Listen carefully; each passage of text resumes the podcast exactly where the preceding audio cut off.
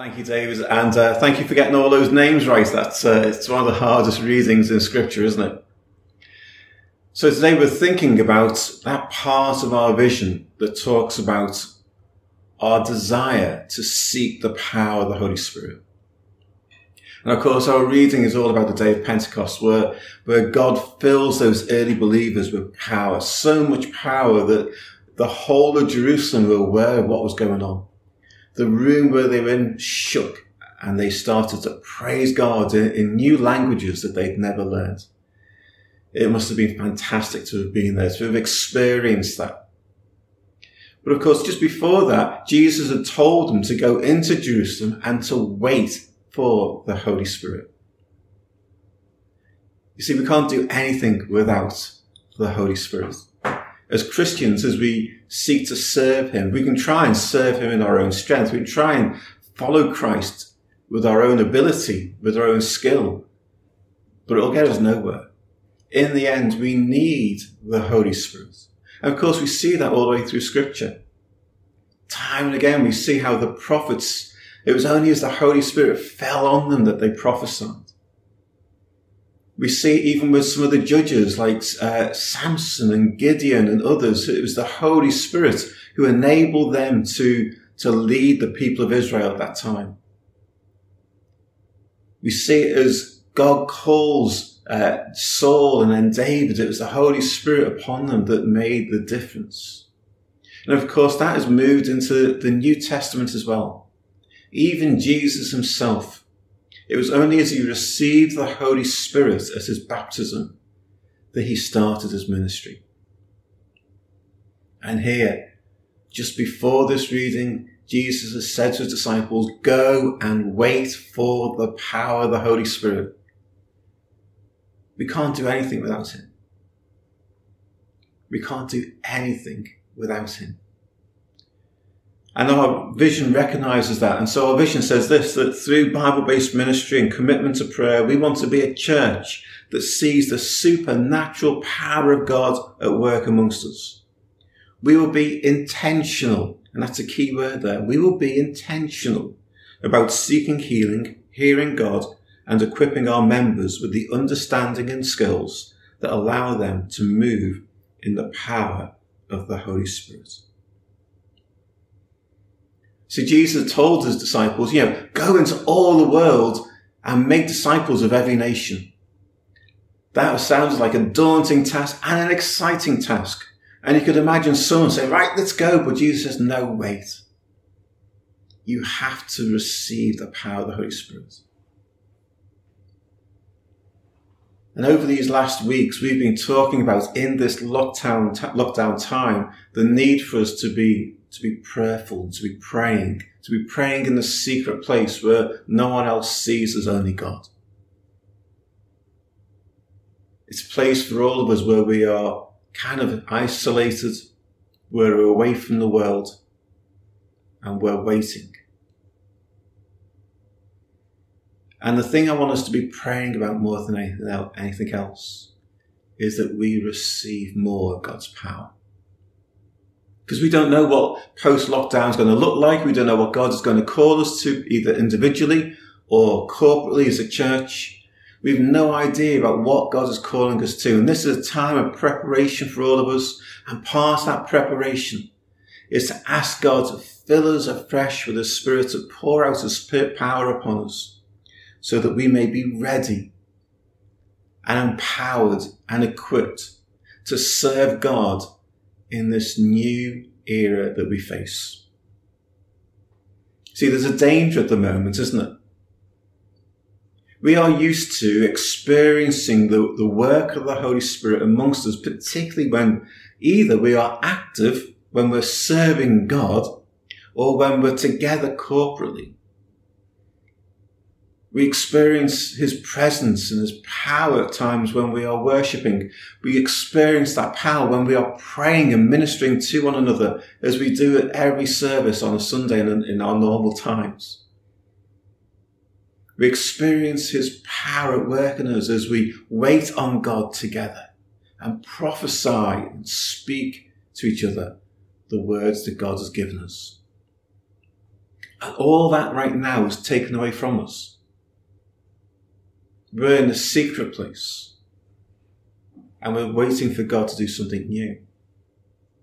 And the danger about being in this place is that we forget two things. We forget, first of all, our reliance on the Holy Spirit. And secondly, we forget how to move in the power of the Holy Spirit. I've said this before, and I've probably on a couple of occasions, that when I became a Christian, um, one of the things that I ended up doing very quickly was leading our ministry team in church. I, I, I started the whole ministry. I trained them all up. And that whole work of the power of the Holy Spirit was key in my life. And then I went off to theological college for three years. And in that time, did not need to operate in the power of the Holy Spirit at all. And I got into parish ministry again three years later, and I'd forgotten. I'd forgotten I needed to rely on the power of the Holy Spirit, and I'd forgotten how to work in the power of the Holy Spirit. This should not be a time where we forget.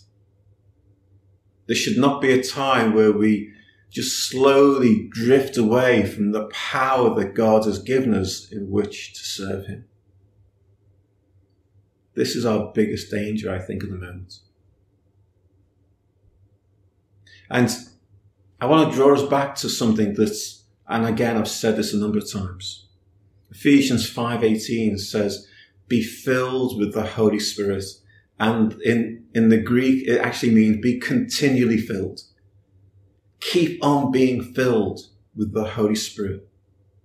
That's the call upon our lives to, to keep experiencing more and more of God's power in our lives. And that same idea of being continually filled is, is seen in Isaiah six, verse one, where Isaiah has this incredible vision of heaven. And he says this, I saw the Lord high and exalted, seated on a throne, and the train of his robe filled the temple. And the idea in Hebrew there is it kept on filling. As it, as God's presence filled the temple, it seemed like more and more and more of God kept filling the temple. How can that be? Once a thing is full, it's full, isn't it? Well, I think it's perhaps more about intensity. It's a bit like light, isn't it? If you're in a dark room and you light a candle, that room is filled with light. It might not be very bright light, but it is filled with light. And then if you put the electric light on, it is filled even more so, isn't it? It was filled before, but now it is filled more. Is that possible? And then if you put like a lighthouse light right in the middle of your living room and switch that on, it would be even more intense, wouldn't it? And of course, there's all sorts of levels of intensity to light. If you concentrate it enough, it becomes laser-like and powerful. There is something, I think, that God is calling us to right at this moment, to seek a greater intensity of God's presence through his Holy Spirit in us. Because God fills us in all sorts of different ways. We see that in Scripture that, you know, God fills the world. He holds it all together. But he also fills believers. And that's a different kind of filling, isn't it? It's a greater intensity. And then, of course, Jesus says, when two or three are gathered together in my name, I am there with them. That's a greater sense of the intensity of the presence of the Holy Spirit. In Psalm twenty-two, God says, you know, uh, that his, uh, he inhabits the praises of his people. God is already in his people, but in some way, as they praise, he is there more. It's hard for us to get our heads around, but there is something about intensity of the presence of God in our lives. And I think this is a time for us to seek a greater intensity of the presence of God, so that we may be prepared, even more so than we've ever been before, to serve God in his power as we move out of this lockdown period. Of all the things I want you to pray for right now, it is that you may pray for power. The power to serve God with all that you have, with all of his power, with all of his strength. And there is so much that we may end up having to do as we try and learn how to be church together in a new time, as we seek to try and serve this town in a new way. We're going to need more and more a greater intensity of the presence of God in our lives. And of course, hundreds of years ago, a monk called uh, Brother Lawrence, he discovered something of that as he wrote that book, Practicing the Presence of God. And the second thing I would love you to do, if it's the first thing is praying, the second thing is this.